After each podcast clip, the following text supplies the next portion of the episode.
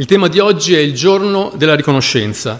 Mi sono chiesto nella Bibbia quale testo ci può aiutare a vedere una storia che ci porta a una grande riconoscenza. E mi è venuto davanti la storia dei dieci lebrosi, una storia che quasi inutilmente vi dico che conoscete, ma oggi ci servirà come testo per poter fare le nostre considerazioni. Vi porto perciò in Luca, capitolo 17, dal verso 11. Luca 17, verso 11, dal verso 11. Nel recarsi a Gerusalemme, Gesù passava sui confini della Samaria e della Giudea e della Galilea e mentre entrava in un villaggio gli vennero incontro degli uomini lebrosi, i quali si fermarono a distanza e alzarono la voce dicendo Gesù, Maestro, abbi pietà di noi. Vedutili, egli disse loro, andate a mostrarvi ai sacerdoti. E mentre andavano furono purificati. Uno di loro, vedendo che era guarito, tornò indietro glorificando Dio ad alta voce e si gettò ai piedi di Gesù con la faccia a terra, ringraziandolo. Ora questi era un samaritano. Gesù rispondendo disse, I dieci non sono stati tutti purificati? Dove sono gli altri nove?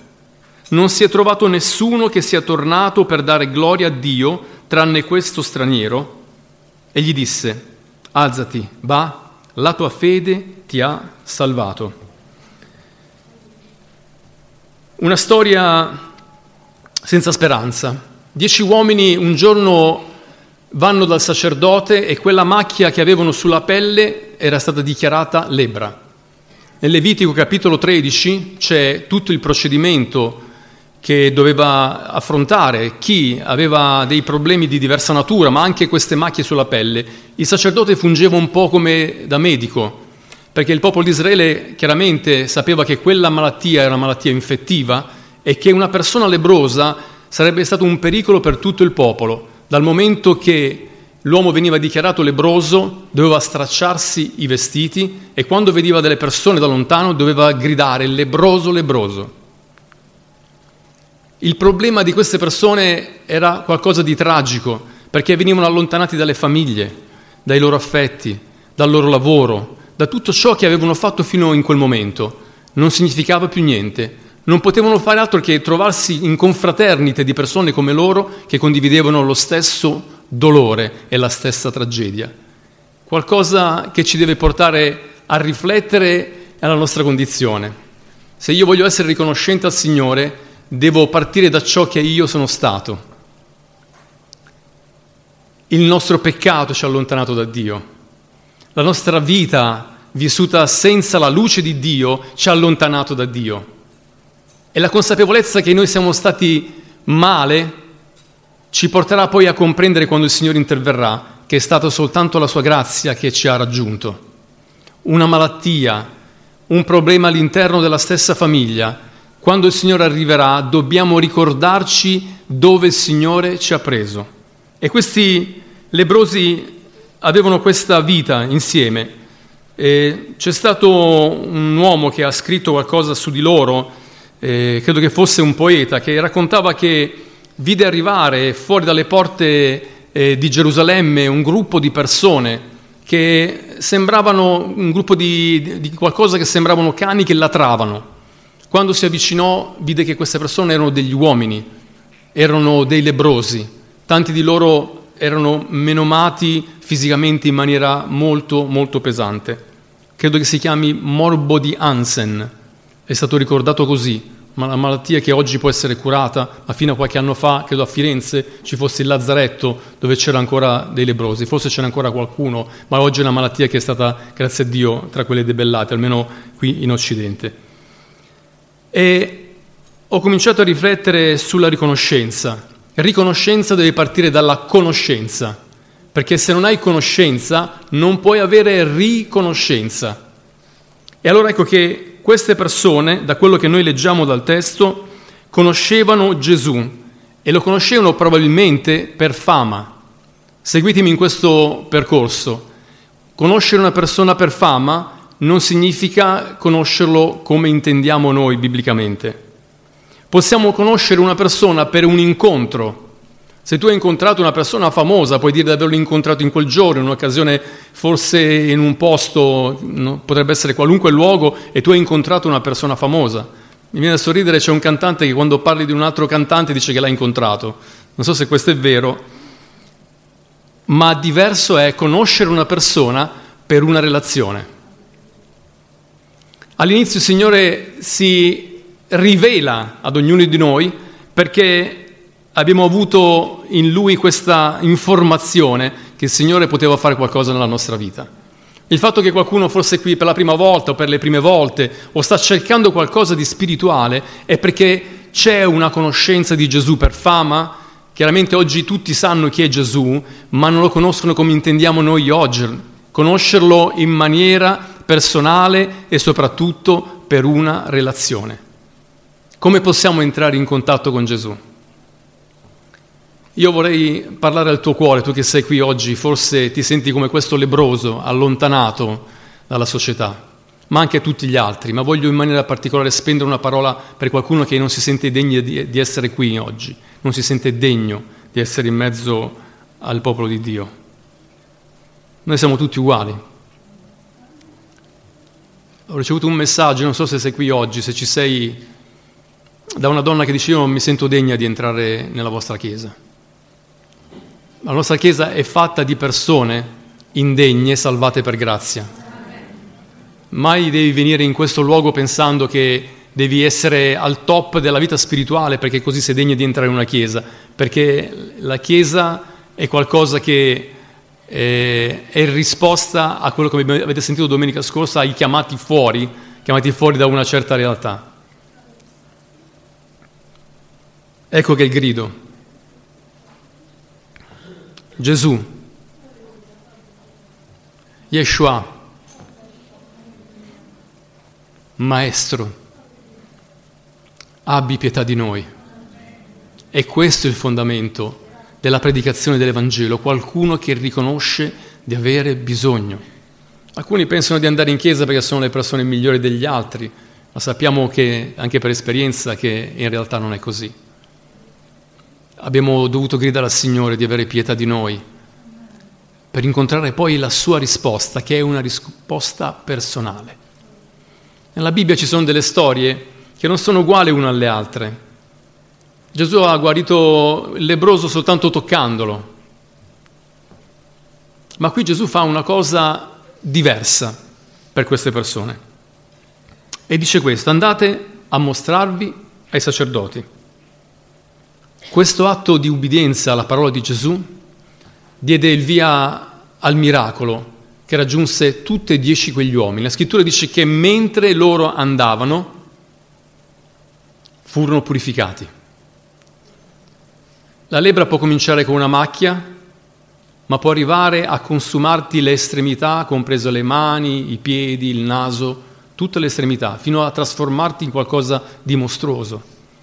E mentre immagino ognuno di loro con la loro disabilità diversa camminava, vedevano la pelle che cominciava a ricostruirsi. Le macchie della pelle non erano, la pelle non era più come prima, arrossata, ritornava normale. Gli crescevano le dita, gli cresceva il naso, si guardavano e anche tra di loro immagino che non si riconoscevano, perché molti di loro saranno entrati in quel gruppo quando ormai la loro sembianza era stata completamente trasformata. Mentre andavano, immaginate dieci persone lebrose che mentre camminano vedono un miracolo. È perché la parola di Gesù è un'autorità, è colui che ha fatto il cielo e la terra, è abbastanza potente di prendersi cura del tuo bisogno anche in questo giorno. Non importa cosa pensano gli altri di te, chi ti ha scartato, chi ti ha allontanato, quello che importa è che Dio oggi vuole ascoltare il tuo grido e vuole darti una risposta. Sia come per le, l'uscita dal, dalla città o dal villaggio erano responsabili i sacerdoti, così anche il reintegro all'interno della comunità erano responsabili i sacerdoti. Il sacerdote doveva dichiarare che la persona era veramente guarita. La storia, se, si, se finisse qua, sarebbe una delle altre, come tutte le altre storie che parlano di un miracolo. Ci sono guarigioni di ciechi, di paralitici, eh, risurrezioni. Poteva finire qui questa storia? Potremmo, possiamo dire sì, mostrava come il Signore, come tante volte, è intervenuto nella vita di qualcuno che aveva un bisogno. Ma questa storia è contenuta nella Bibbia non soltanto per far comprendere la potenza di Dio, è anche il suo modo di operare, ma è qualcosa che oggi ci viene riproposta perché una di queste persone fece qualcosa che gli altri non avevano fatto. Dieci furono guariti, nove spariti, uno ritorna indietro. Gesù non ha chiesto a nessuno di loro di ritornare indietro. Avete notato nel testo? Gesù non ha chiesto di tornare, ma si meraviglia quando noi non lo facciamo. E qui ci sono tre parole che dovete tenere presenti quando farete il Family questa settimana. E vi chiederò a voi di sviluppare i significati profondi di queste tre parole. Riconoscenza, gratitudine, ringraziamento. Per alcuni questi sono sinonimi, ma hanno delle sostanziali differenze tra di loro. Perciò niente pappa pronta, ve lo andrete a studiare. Così questa settimana faremo qualcosa che è al centro di questo racconto che Gesù ha voluto riportare. Come mi commuove il fatto che questi dieci vanno e vengono purificati? Mi esalta ancora di più il fatto che una persona ritornò indietro per essere riconoscente al Signore. Tornò indietro glorificando Dio.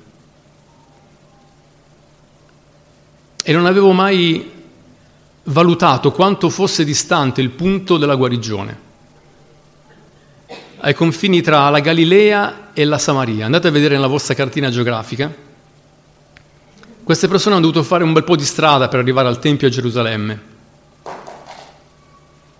E non, quest'uomo ha dovuto fare forse strada ancora di più perché ha dovuto andare e poi ritornare, perché aveva dentro di sé quello che noi dovremmo avere come persone che hanno conosciuto Gesù e sono state toccate da Lui, il sentimento della riconoscenza.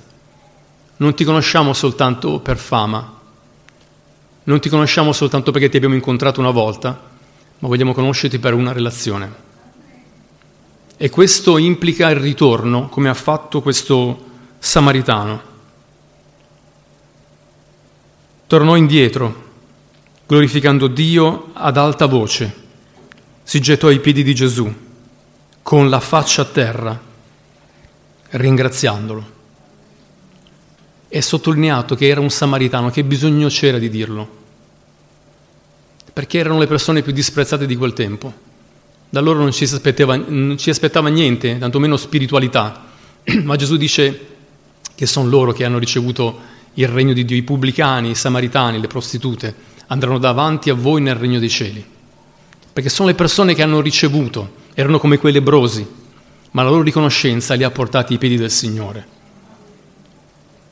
E perciò questo insegnamento oggi lo vogliamo prendere per la vita di tutti i giorni. Non ringraziamo il Signore soltanto quando siamo in chiesa, è un'occasione di una riunione magari durante la settimana. La riconoscenza, il ringraziamento, la gratitudine devono essere cose che ci accompagnano tutti i giorni. Perché quando c'è questo viene scacciato via ogni dubbio e ogni preoccupazione. Perché colui che si è preso cura di te fino in questo giorno lo farà anche per i timori che hai per il tuo futuro, anche per quello della tua famiglia. E perciò invece di lamentarci davanti al Signore, che in qualche maniera è anche lecito farlo in una certa misura, questo deve lasciare spazio poi al ringraziamento, perché Dio ha preso la tua vita nelle sue mani. Hai ricevuto quella fede che salva, che puoi portare con te. Perciò questa figura è vera tutti i giorni, come ripeto, ma è vero anche nel momento che ci accostiamo alla cena del Signore. Perché quando noi ci accostiamo alla cena del Signore, rammentiamo la morte del Signore finché Egli ritorna. Ed è un ritornare a fare qualcosa che ci ricorda un rito, ci ricorda qualcosa che noi continuiamo a fare alla stessa maniera. Il rito avviene in questa maniera. Fino a qualche tempo fa dicevo, ma noi non abbiamo liturgie, non abbiamo riti, così mi avevano insegnato, ma in realtà quando fai una cosa sempre alla stessa maniera, quello è una liturgia ed è un modo di poter celebrare il culto. Santa Cena la fanno in maniera diversa in tutto il resto del mondo. Quello che conta è che noi celebriamo una persona attraverso questi simboli. E quando noi ritorniamo ad accostarci alla cena del Signore, stiamo dicendo, Signore, anche oggi io sono salvato per grazia. E prendo questo, questa cena come un dono che mi viene dato e voglio che il mio cuore possa essere più grato. Comincerò da questa sera, però domani quando comincerò a lavorare o andare a scuola, a qualunque luogo dove voi vi recherete, voglio invertire il mio modo di poter vedere la vita. Io sono stato un grande autocommiseratore. Immaginate avere un pastore autocommiseratore? Già solo quando hanno rubato le cose in chiesa vi avrei tenuto 20 minuti a dire quanto ero afflitto e tutto ciò che non era giusto di quello che era successo. Non so se l'ho mai raccontata questa, però voglio raccontarvela. Diversi anni fa io ho fatto responsabile dei giovani per circa una decina d'anni e ho fatto responsabile in un momento dove le cose non andavano molto bene tra i giovani. Ho cercato di fare di tutto per riuscire a recuperare quei ragazzi. E ricordo che ho fatto un'esperienza molto particolare. Ero disperato, ero autocommiserato. Poi ho capito bene qual era il problema, il Signore mi ha guarito da questo. Almeno spero. Anche per voi. Mi sono inginocchiato nel letto di casa mia, ricordo ancora il posto. Eravamo ancora in via Pastore, dove ho abitato via Pastore già, c'era qualcosa di profetico. Via Pastore autocommiserato avrei aggiunto sotto. E ho cominciato a pregare, Signore, perché ho fatto di tutto, non riesco a venire fuori da questo problema. Tenevo la mia testa in basso, guardavo mentre mi lamentavo. Io non so descrivervi cosa, cosa è stato in realtà, ma io ho visto quando ho alzato gli occhi, una voce mi ha detto, alza i tuoi occhi. Ho visto due mani. Bucate.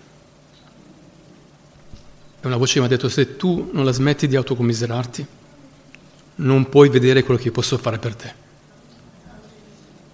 Per me quello ha significato dentro tutto ciò che significava il darsi di Cristo, che mentre noi eravamo ancora peccatori, Lui muore. Non aspetta che io faccia qualche cosa, Lui muore per me anche quando io non me lo merito. E ho cominciato a ringraziarlo. Ho capito che avevo un problema da risolvere ho capito che l'autocommiserazione, la mia autocommiserazione era un peccato e l'ho dovuto confessare come peccato. Lì c'è stata una forma di guarigione. Mentre io andavo, il Signore piano piano mi guariva, come è successo per quei lebrosi. Però dopo ho imparato che in ogni situazione, non per ogni situazione, ma in ogni situazione, io devo imparare a ringraziare il Signore. Gli posso anche dire, Signore, non capisco cosa stai facendo, però mi voglio ricordare che tu sei Dio e ti voglio ringraziare.